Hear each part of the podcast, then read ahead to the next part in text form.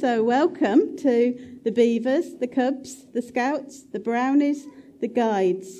All your families and friends have come, all your leaders. Fabulous to have you here. Have I missed anybody? I don't think so. So, I'm Susan, and I'm helping to lead our time together this morning. It's a very special day today. It's Remembrance Day. Now, you'll, hopefully, you'll have noticed that we've put some questions on your chair. We just want to give you a few moments as we come to the start of our Remembrance Day service to have a little think and talk amongst yourselves if you want to as well about these questions here. So, on Remembrance Day, what are we remembering? Who are we remembering? How are we remembering? And why are we remembering? So, just a little time for us to consider what we're doing here today eh, on Remembrance Day. So, if you'd like to take a few moments to think about it yourselves, chat with someone next to you if you want to, and then we'll come back together. Thank you. Thank you for having that time just to think about what we're doing and to share some thoughts with each other. Would anybody like to share some of the thoughts that you've had? about remembrance. We, we picked poppies because they were the only flowers that can grow in the battlefield after the war ended. Right. Thank you. Thank you. Why are we remembering? Because it's important to pray for other people when they died in the war, and it's like you're a really nice person to them. Lovely. For what we are remembering, we're remembering the soldiers and others in the country who sacrificed their lives in World War One, One and Two to help this country. Brilliant answer, thank you. We are remembering all the soldiers who died because if we don't remember them, then we, we won't remember how devastating the wars were, and we might have like more we'll we'll just have wars again and again. So we need to remember how many people died and remember that we shouldn't have any wars. Wow fantastic answer thank you. Is there anybody else that would like to answer? I mean they're very good answers. Oh there's one here. No nothing left to say you're right. Let's have one more then. If i said very simply most of my immediate forebears were at the sharp end of most of every big battle in two world wars.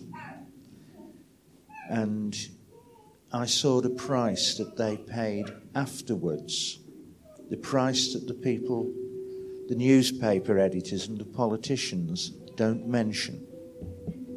Yeah. And it destroyed them. They had to spend a lifetime coping with it. Yeah, thank you, John. Thank you.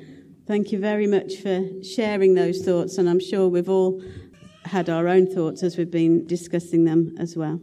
Let's just be still for a moment and gather our thoughts as we come to worship God and to remember. Thank you, Lord, for the opportunity to worship together and to remember.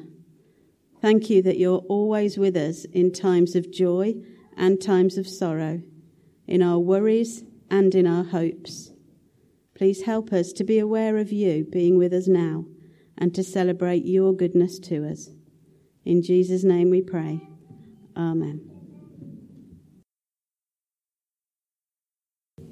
The reading today comes from the book of Isaiah, chapter 52, verses 7 to 10 how beautiful on the mountains are the feet of those who bring good news, who proclaim peace, who bring good tidings, who proclaim salvation, who say, Zion, your God reigns. Listen, your watchmen lift up their voices, together they shout for joy when the Lord returns to Zion. They will see it with their own eyes, burst into songs of joy together you ruins of Jerusalem, for the Lord has comforted his people.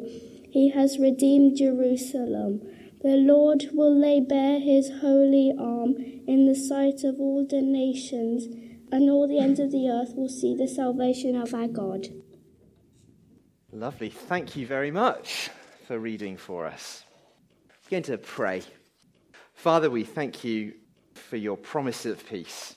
And I pray you'd help us hear that and know that for ourselves today. Amen. I wonder what comes to mind when you hear the word peace.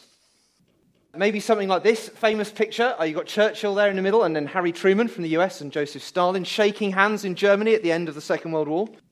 Maybe you think of Churchill giving his famous V for victory sign.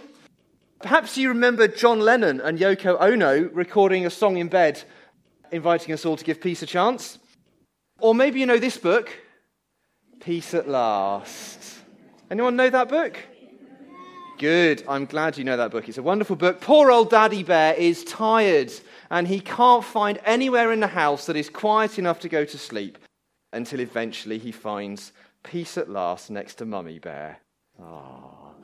For me, peace probably looks like a mountain with a beautiful crystal clear lake miles from anywhere and anyone, peaceful and quiet. I love you all, I promise. Some days life feels so busy, I can't even imagine what peace might look like or feel like. And then when we see all these flags, peace doesn't just seem far away, it seems impossible. There is a famous date, Monday, the 11th of November, 1918. I suspect it's a date that will never be forgotten. I hope not. It has a special name. Does anyone know the special name of the 11th of November 1918? Yes, apart from Monday. I did look that up. Yes? It's Remembrance Day. It has another name as well that's a bit of a funny word. Yes? It's called Armistice? Armistice Day. It's called Armistice, the very first one. So we now call it Remembrance Day, but the very first one was called Armistice Day. Does anyone know what an armistice is? Yeah? You want to give it a go? No? John? It's actually a truce, a ceasing of fire. It is a ceasefire. That's what we would call it now. Thank you, John. It's an important first step towards peace to stop fighting each other. When Daddy Bear was looking for peace in Peace at Last, he was trying to find somewhere quiet without any annoying drip, drip, drip noises or any of the others. Or I think Mummy Bear starts by snoring, doesn't she? When I sit looking at a mountain lake, it's wonderful to me because there's no noise apart from maybe some birds. There's no distractions. There's no mobile phone signal, usually, although these days there often is. There's certainly no road noise. There's no work. There's no one placing demands on my time. All that is gone. It's somewhere else, and I can have peace. But real peace is much more than that. In the Bible, peace doesn't mean that all the bad or annoying things have gone away. The word means something that's complete or made whole. Here's a jigsaw that's not quite made whole. But if I made that jigsaw, it would be peace in the Bible. It would have peace. Here is a full set of Harry Potter books. They are complete. So in the Bible, peace means whole or complete. And it also applies to relationships. Now, I'm sure you're all perfectly lovely people and never upset anyone ever. No? Hmm.